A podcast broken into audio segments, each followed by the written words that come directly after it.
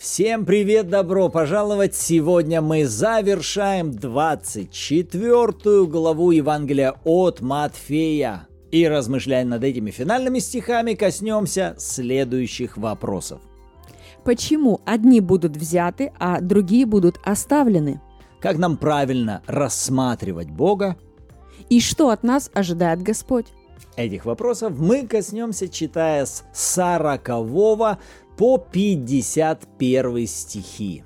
Если вы еще не прочли эти стихи, поставьте на паузу, прочтите эти 10 стихов, поразмышляйте сами и затем снова возвращайтесь к этому подкасту. Друзья, и мы рекомендуем всем, кто слушает нас именно в аудиоформате, открывайте текст Библии перед собой, чтобы вы видели и читали его вместе с нами. Потому что если вы смотрите или слушаете нас через YouTube, то там мы помогаем вам в этом, предоставляя текст стихов, которые мы с вами читаем. Но если у вас его нет перед глазами, возьмите, откройте свою Библию то ли в телефоне, то ли в печатном варианте, чтобы вы вместе с нами следили за каждым стихом, и это поможет вам размышлять над ними еще лучше. А для того, чтобы это совсем было здорово, ведите также заметки ваших размышлений тогда качество вашего чтения и размышления над Словом Божьим будет возрастать и двигаться в прогрессии. Аминь. И прежде чем мы начнем читать с вами эти стихи, давайте обратимся к Богу в молитве. Отец, во имя Иисуса, мы нуждаемся в Тебе. Святой Дух, говори, руководи и направляй. Да будут глаза сердца нашего просвещены и открыты Тобой к уразумению Писания. Мы благодарим Тебя за это и принимаем во имя Иисуса. Аминь. Аминь. Итак, с 40 стиха. Тогда будут двое на поле. Один берется, а другой оставляется. Две мелющие в жерновах. Одна берется, другая оставляется. Итак, бодрствуйте, потому что не знаете, в который час Господь ваш придет. Но это вы знаете, что если бы ведал хозяин дома, в какую стражу придет вор, то бодрствовал бы и не дал бы подкопать дома своего. Потому и вы будьте готовы, ибо в который час не думаете придет Сын Человеческий. Кто же верный и благоразумный раб, которого господин его поставил над слугами своими, чтобы давать им пищу вовремя? Блажен тот раб, которого господин его, придя, найдет поступающим так. Истинно говорю вам, что над всем имением своим поставят его. Если же раб тот, будучи зол, скажет в сердце своем, а не скоро придет господин мой и начнет бить товарищей своих, и есть, и пить с пьяницами, то придет господин раба в день, в который он не ожидает, и в час, в который не думает, и рассечет его и подвергнет его одной участи с лицемерами. Там будет плач и скрежет зубов. Аминь. И перед началом этого подкаста снова напомню, что 24 глава и все это пророческое повествование Иисуса началось с вопроса учеников «Скажи нам, как это будет и какой признак твоего пришествия и кончины века». И в прошлом подкасте мы уже сказали, что когда Иисус явится в своей славе, и это знамение будет видимо для всех наций и народов, Он посылает ангелов, которые отправляются, чтобы что сделать? Собрать всех избранных. И вот как раз сейчас 40 стих начинается с того, что происходит это отделение, собираются избранные – и как это выглядит? Двое будут на поле, один берется, другой оставляется. Двое в жерновах, одна берется, другая оставляется. В Евангелии от Луки это же пророческое описание, Иисус говорит, будет двое на постели, один берется, другой оставляется. То есть первая мысль, на которую Господь обратил мое внимание, это близкие взаимоотношения, которые могут быть между людьми, в то время, когда один избирает одно, а второй все еще делает выбор в пользу другого царства. Потому что, когда сейчас Иисус говорит, двое находятся на поле, то перед нами некий образ людей, которые делают какое-то совместное дело. У них есть одна какая-то цель в бизнесе. У них есть какие-то деловые взаимоотношения друг с другом, может быть, даже хорошие партнерские взаимоотношения по горизонтали, но по вертикали каждый из них сделал свой выбор. И один из них сделал выбор ответить на призыв Бога в то время, когда второй нет. Двое, кто находится на постели, это близкие взаимоотношения.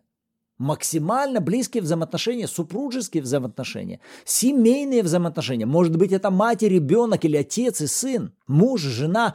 То есть они находятся по горизонтали в близких взаимоотношениях друг с другом, но в вопросе вертикальности каждый из них сделал разный выбор ответить на призыв или нет. Один ответил, второй нет.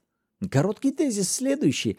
Какие бы у нас ни были хорошие и близкие горизонтальные взаимоотношения, это не снимает с нас ответственности иметь развивающиеся взаимоотношения с Богом в том, чтобы отвечать на Его призывы и исполнять Его волю. Какие бы у вас не были верующие родители, насколько бы они не были посвящены, это не снимает с вас ответственности ответить Богу на Его призыв лично. Какой бы у вас не был посвященный ревностный пастор, это не снимает с вас ответственности иметь развивающиеся вертикальные взаимоотношения с Богом. И лично ответить на его призыв или избрать, следовать тому, куда он вас призывает. И опять-таки, снова в очередном выпуске мы приходим к моменту выбора и решения. То есть это я принимаю решение, быть мне с Богом или нет, строить мне близкие отношения с Ним или нет, принимать ли мне Его господство в своей жизни или нет. Никто другой не может принять это решение в моей личной жизни. Это мой выбор, и это мое решение. И что самое интересное, что этот выбор не происходит однажды, а потом я могу расслабиться и продолжать жить независимой жизнью, как это как раз в конце этой главы и описывается на примере вот этого раба, который что? который слышал волю господина, который узнал о том, что ему делать, когда хозяин отправляется и дает ему четкое задание. Какое?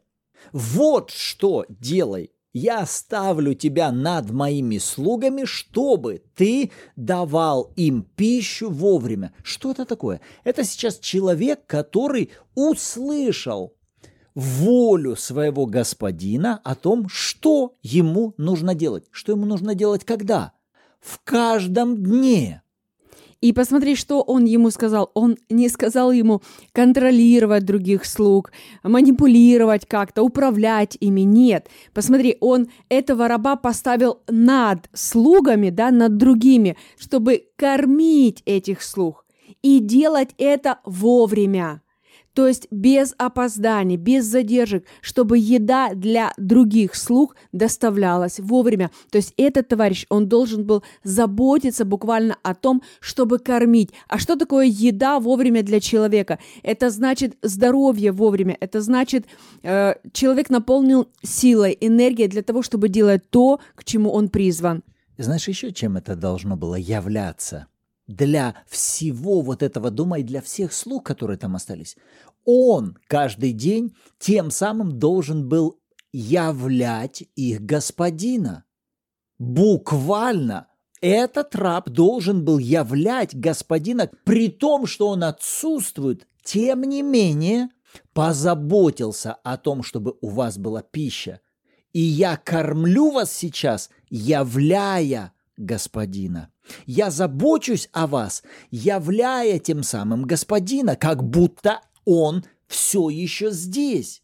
буквально признавая это, скажем так, всенародно, что это не я, это не из моего кошелька буквально тратятся финансы, чтобы вас прокормить. То есть есть хозяин, который стоит за всем этим. Это он обеспечитель, это он источник. Я всего лишь посредник. Посредник той миссии, которую мне поручил Господин. А в 48 стихе мы видим, что Иисус говорит, «Но если тот раб, будучи зол, скажет в сердце своем, а не скоро придет господин мой». Вот сейчас где опасность.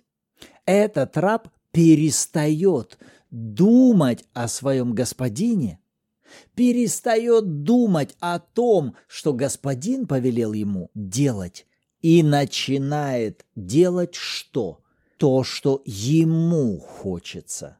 49. Начинает бить товарищей своих, есть, пить с пьяницами. То есть 49 стих сейчас перечисляет, он делает то, что ему хочется. Сейчас не просто мы антимораль какую-то описываем, мы говорим о том, что есть две воли. Сейчас либо он творит волю хозяина, либо же он будет творить свою волю. Но, как мы уже неоднократно говорим, нашей воли нет. Есть наш выбор – творить либо волю Божью, либо волю врага, руководствуясь мудростью земной, душевной, бесовской. И он так думает. Вот это его философия. Хозяин придет еще не скоро, сейчас могу вести себя как хочу. Так вот, возвращаясь к начальной мысли о нашем избрании ответить на призыв Господа, он должен произойти не просто однажды, а потом я снова возвращаюсь и живу как хочу. Нет, как раз все эти финальные стихи 24 главы как раз и звучат с призывом о том, чтобы вы бодрствовали и удерживали эту модель мышления. Мой Господь скоро возвращается. Вот-вот, мой хозяин вернется, и мне нужно бодрствовать и не позволить, чтобы что-то отвело мой фокус, усыпило меня, и я перестал бы бодрствовать над тем, чтобы творить ту волю, которую повелел мне творить мой хозяин. И смотри, откуда это началось в жизни этого злого раба. 48 стих, опять-таки, написано «скажет в сердце своем». И тут Господь задал мне вопрос, а что ты говоришь в своем сердце о твоем господине? Потому что причина именно в этом. Что мы с вами говорим о нашем Отце, о нашем Боге, о нашем Господине в нашем сердце – как Писание говорит, более всего хранимого храни сердце твое. Почему? Потому что из него источники жизни. Другое место Писания говорит о том, что каковы мысли в душе человека, таков и он. То есть такова будет его жизнь, его результаты и плоды его жизни. Так вот, этот товарищ, его ошибка и проблема была в том, что он не таким образом думал о своем хозяине, как ему должно было. И именно это привело его к неправильной реакции, к неправильному поведению и в итоге к очень плачевному результату. Вы понимаете, вот здесь опять-таки мы приходим к вот этому моменту, что мы думаем о своем хозяине в своем сердце, какой наш Бог в отношении нас с вами лично. Он какой? Он любит меня, он злой, он ненавидит или он безразличен. Особенно, когда вдруг есть время, и вы не получаете проявления ответов на свои молитвы. Что вы позволяете себе думать в вашем сердце о вашем Боге? Есть ли ему дело до вас или ему все равно – или он ждет, чтобы проучить вас, или он еще пока считает вас недостойными, чтобы поручить миссию какую-то на этой земле, чтобы дать какой-то дар или талант для служения. Что вы думаете о своем хозяине в своем сердце? И вот здесь вот смотрите, опять-таки момент выбора и решения. Это не просто наши с вами собственные мысли – Напомним, существует только два царства, два источника. Первый источник – это Бог, Его Слово, Святой Дух. И то, что Иисус говорит об Отце, Он, тот, который явил Отца. И второй источник – это враг души человеческой, у которого есть цель украсть, убить и погубить. И он лжец, написано, и отец лжи. Поэтому источников мыслей о нашем Боге в нашем сердце только два. И вот здесь вопрос, друзья, кого я беру в партнеры для того, чтобы созидать и строить образ моего Бога в моем сердце? Вы знаете, что даже для того, чтобы созидать образ Бога, мне в этом нужна помощь Святого Духа. Мне в этом нужна помощь истины и Слова Божьего. Для этого мне важно рассматривать Иисуса как стандарт и образец. Потому что именно Иисус явил Отца. И мне нужна Его же помощь в том, чтобы мне правильно, истинно видеть моего хозяина. И вот здесь нельзя позволять врагу искажать этот образ – и вот поэтому мы и говорим, что это выбор, кому я позволяю влиять на внутренний образ моего хозяина. Потому что именно от этого уже зависят реакции мои, слова, поведение, поступки, характер в каких-то вещах и затем следствие и результат. И точно так же, посмотрите, такая же самая проекция у нас идет и дальше в отношении мужа или жены, родителей или детей, друзей, служителей, пастора, начальника, кого угодно. Только два источника того, что я буду думать об этом человеке – либо я буду брать истину и Слово Божье, Дух Божий для того, чтобы созидать его образ благодаря жертве Иисуса Христа, либо же дьявол будет подсовывать факты различные, то, что сказал, как посмотрел, чего не досказал, как поступил и так далее и тому подобное. Источников всего лишь два. Или истина, или ложь, или плюс, или минус. То есть для простоты понимания плюс – это Слово Божье, истина Божья, минус – это, это ложь врага. Все, третьего не дано. У вас нет нейтрального мнения о каком-либо человеке. У вас нет нейтральных мыслей, как о своем муже, как о своем ребенке, как о своем родителе или о Боге. У вас нейтральных мыслей нет. И опять-таки, если я вдруг обнаруживаю, что внутренний образ, может быть, моего мужа, например, искажен, и из-за этого именно будут искаженные отношения, и именно из-за этого они начинают ломаться и разрушаться, то как мне справиться с этим? Мне важно взять истину Слова Божьего и начинать рассматривать моего мужа или этого человека через жертву Христа, через его смерть и воскресение. Это единственно верный источник, как я могу иметь правильный образ в отношении моего мужа, жены, ребенка, родителей и так далее. Как я могу восстановить правильный образ отца, опять-таки рассматривая его в Иисусе – и опять же, этого возможно достичь только при постоянной и ежедневной практике. Просто сейчас послушать и сказать, о, да, как здорово, я хочу этого, пусть мне так будет. И все. Нет, так не произойдет образ мышления, он нуждается в формировании. Дьявол делает все возможное, чтобы формировать внутри нас свои твердыни, укоренять свой шаблон мышления. То же самое и Дух Божий. Он ежедневно работает над тем, чтобы помогать нам формировать правильный и истинный образ мышления.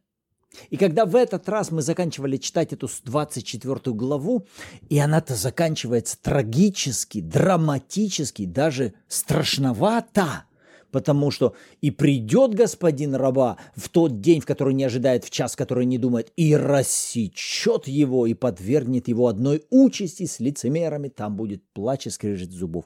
Думаю, ой-ой-ой, и сразу вот такая проекция на Бога, как на жестокого, какого-то страшного, карающего. В то время, когда нам-то важно учитывать, что сейчас не Бог виноват и не хозяин сейчас причина грядущих страданий. Даже то, что сейчас этот раб оказывается подвергнутым одной участи с лицемерами, является не просто прихотью господина, а является результатом его выбора. Потому что именно этот раб прежде выбирал. Я хочу творить какую волю? Волю мою и быть где и быть с кем? Быть злым, бить товарищей, есть и пить с пьяницами. Вот какой выбор он делал на протяжении всего того времени, когда господин еще не пришел. Это не господина был сейчас выбор, что ты будешь с вот этой группой людей. Это был твой выбор на протяжении всего этого времени. Я хочу быть с ними. Я хочу быть таким, как они. Их общество, их мышление для меня интереснее, ценнее. Поэтому, когда господин сейчас приходит, то для меня это больше картинка того, что он просто утверждает законность твоего решения. И при этом посмотри, что хозяин не перестал быть хозяином и господином для этого раба. И это напомнило мне, когда Иисус говорит, что вы называете меня Господи, Господи, но то, что я вам говорю делать, вы не делаете. Очень сильно похоже. И посмотри, еще интересная мысль. Написано, что он был зол. И мы увидели, что у него было неправильное отношение к господину и к словам господина. Кстати, неправильное отношение к личности проявляется в том, что у нас появляется неправильное отношение к словам этой личности. И все, что делает дьявол, он искажает наше отношение к словам Бога, к словам нашего Господина. Так вот, посмотри, что этот раб, он был зол, он был злым, и одна из причин, скорее всего, именно потому, что у него был неправильный образ его хозяина. Когда человек неправильно видит Бога как своего Творца, как того, который любит, его сердце ожесточается – и чем больше он рассматривает неправильным образом Бога, тем больше его сердце ожесточается. Но чем больше мы наполняемся любовью Бога, чем больше мы рассматриваем нашего Творца как любовь, совершенную любовь Агапы в отношении каждого из нас лично, тем более наше сердце становится действительно мягким, чистым, открытым, и у нас нет никакого желания быть злым или быть каким-то ненавистником, или мстить кому-то, или не прощать. Чем больше мы напитываемся любовью Бога, тем проще нам ее дарить окружающим. Но если этот краник перекрыт, и мы каким-то образом зашли в неправильный образ Отца, то потом нам сложно дарить и милость в отношении других людей. То есть эти вещи, они очень взаимосвязаны. И в завершении все-таки еще раз хочу подчеркнуть 50 стих и выделить в нем два глагола придет господин Рабатова в день, в который он не ожидает, и в час, в который не думает. Вот эти два глагола «не ожидает» и «не думает». Выше, когда он о Ное говорил, он также выделил то поколение и говорил, они также не ждали, и они не думали о том, о чем Бог сказал. Мы же с вами должны как раз и выделяться тем, что мы и думаем над тем, что Бог сказал, о чем сказал наш Господин, о чем сказал Иисус к нам, как к своей церкви, которая оставлена на этой земле до времени его пришествия, что он нам поручил делать, к чему он нас призвал, какое задание он дал мне лично. И нахожусь ли я в состоянии ожидающего его пришествия? Уже только эти два глагола могут мне помочь сделать самому себе анализ. Анализ в том, где я сегодня нахожусь. То есть вы можете проверить себя, то, где вы сейчас, и то, что вы делаете. Это соответствует этим двум критериям. Я это делаю, потому что ожидаю его, и даже вот если он прямо сейчас придет, то посреди того, где я сейчас нахожусь и что я сейчас делаю, это будет соответствовать его ожиданиям, которые он имел в отношении меня или нет. В общем, краткий призыв, как призывает нас Иисус, бодрствуйте, ибо не знаете, в какой час придет ваш Господин. Аминь. В общем, здесь есть над чем поразмышлять, и мы верим, что Господь также и ваше внимание обратил на какие-то интересные мысли. Поэтому мы с радостью почитаем ваши мысли, откровения, маячки, либо в комментариях, либо добро пожаловать в чат Bible в Телеграме. Все ссылки вы найдете в описании под видео. И также рады будем услышать вас на субботнем эфире. Добро пожаловать! Там вы сможете либо спокойно послушать размышления других, либо сами поучаствовать в обсуждении над теми местами Писания, которые мы читали на протяжении недели. А также в описании вы найдете много интересных ссылок для тех из вас, кому интересно возрастать в Боге, как понимать и различать голос Божий через Писание, через молитву, через обстоятельства. Добро пожаловать! Мы с радостью приглашаем вас на наши онлайн-проекты и курсы, которые доступны сегодня каждому из вас совершенно бесплатно, благодаря друзьям и партнерам миссии.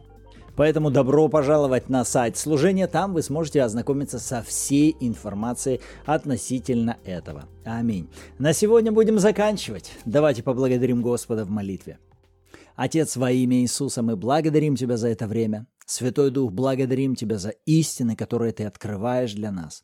Благодарим Тебя за то, что Ты наперед даешь нам предупреждение грядущих событий, чтобы мы бодрствовали, трезвились и не позволили врагу увести наш фокус от того, чтобы творить Твою волю. Благодарим Тебя. Да будем мы верными рабами, ожидающими Твоего возвращения. Аминь.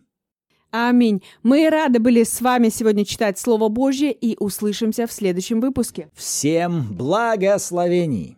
thank you